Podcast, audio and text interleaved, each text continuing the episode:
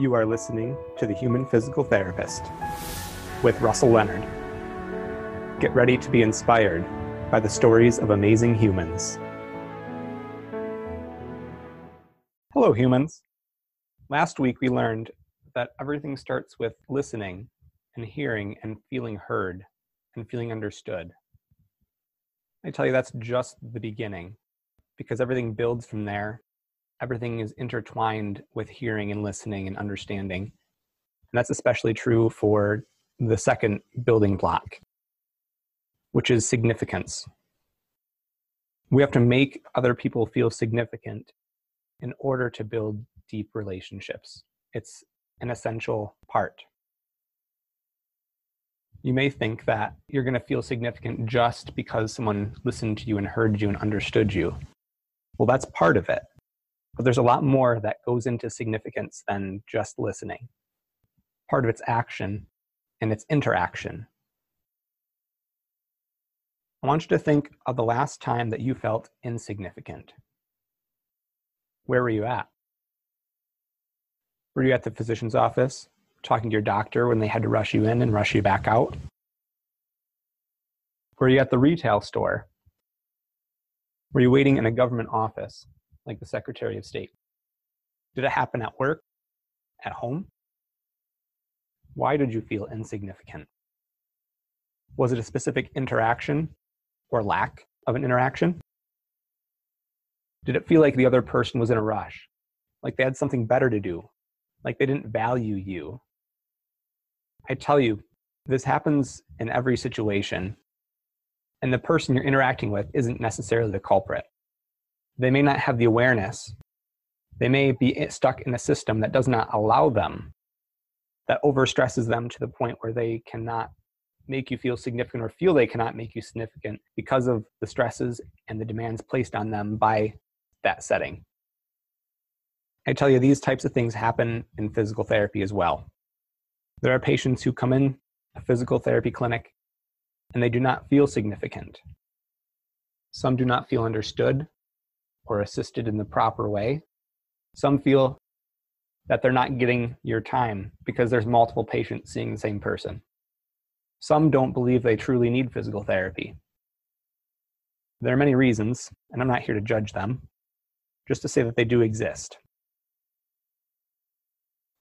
Now, significance comes down to the way we interact with each other, and a large part of that can be split down into five different categories. These are called the different love languages. Now, they don't pertain only to love, they pertain to all real human connection.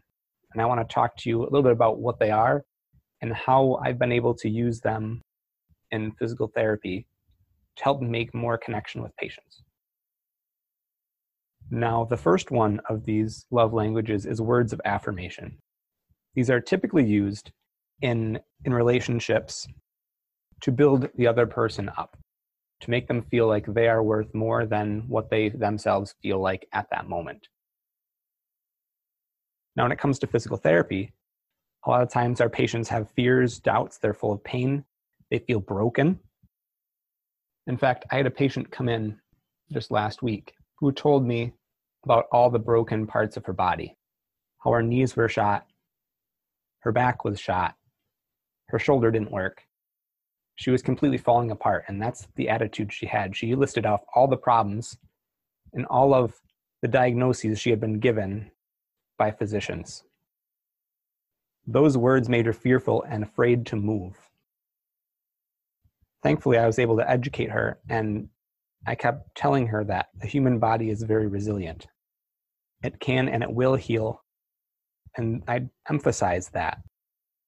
We can make improvements. We can get stronger and improve motion and just function to reduce pain. When you use these words of affirmation, you have to truly mean it. Because if you don't, they're going to come off flat. The second of the love languages is gifts. Now, this doesn't mean any gift, it means a thoughtful gift that shows the other person you were thinking about them. Now, in a traditional sense of gift giving, it doesn't really fit into physical therapy all that well. But there are some gifts you can get. In the clinic where I work, our electronic medical records have us put in each patient's birthday. You can send a card for their birthday. That's a gift. It lets them know you were thinking about them. It makes them feel significant. You can send a thank you letter or card after the end of their care or even during, thanking them for their trust in you. If other things come up in conversation, like anniversaries, you can send them a card about that. You have to think outside the box a little bit when it comes to gifts, especially in a professional type setting. And it takes a little extra work, but it's going to help create that connection. The third of the five are acts of service. Acts of service are typically doing something that you know another person will value for no reason besides knowing that they'll value it. When it comes to PT, there are a couple ways we can do this. The main one is by actually providing that service we're providing, of helping them to get rid of their pain, to improve their function, to get back to their normal daily life activities. But beyond that, you can come in prepared every day for each visit. Have a plan of where you're going to go this session and next session, where you want to go. It may not always happen the way you think it should, but having that plan gives you a better sense of where the direction is and it allows you to share that direction with your patient as well. Other acts of service could be just to check in on them, to follow up, give them a call after they miss an appointment or cancel to check in on them. If they were struggling with something at the last session, give them a call at the end of the week, see how that struggle is going, if it's improving, if it's not improving. Reaching out, showing that you value them, that they're significant to you. The fourth of the five is quality time. Quality time is about giving your undivided attention to another person. No distractions, no interruptions. Just that time to talk, to listen, to interact. In physical therapy, we have a lot of demands on our time documentation requirements, other patients, other company requirements. I would encourage you to look at them more and look at your screens less. Look at your chart less. Listen to them and talk to them and show interest and truly mean it. Look into their eyes and smile. The fifth one is physical touch.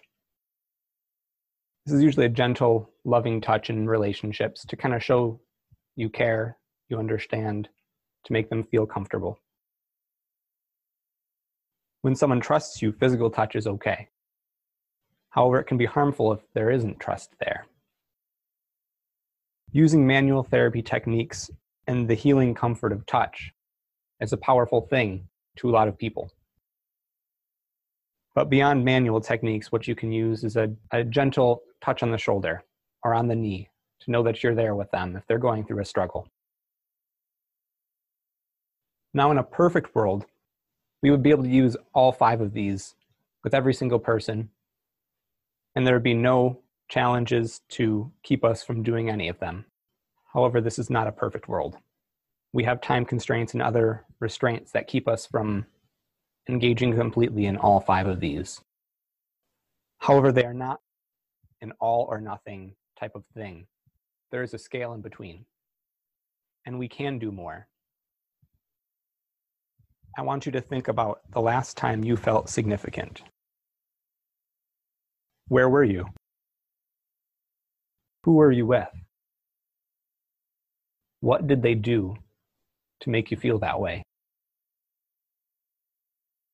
I challenge you to use these five love languages to make one person feel significant today.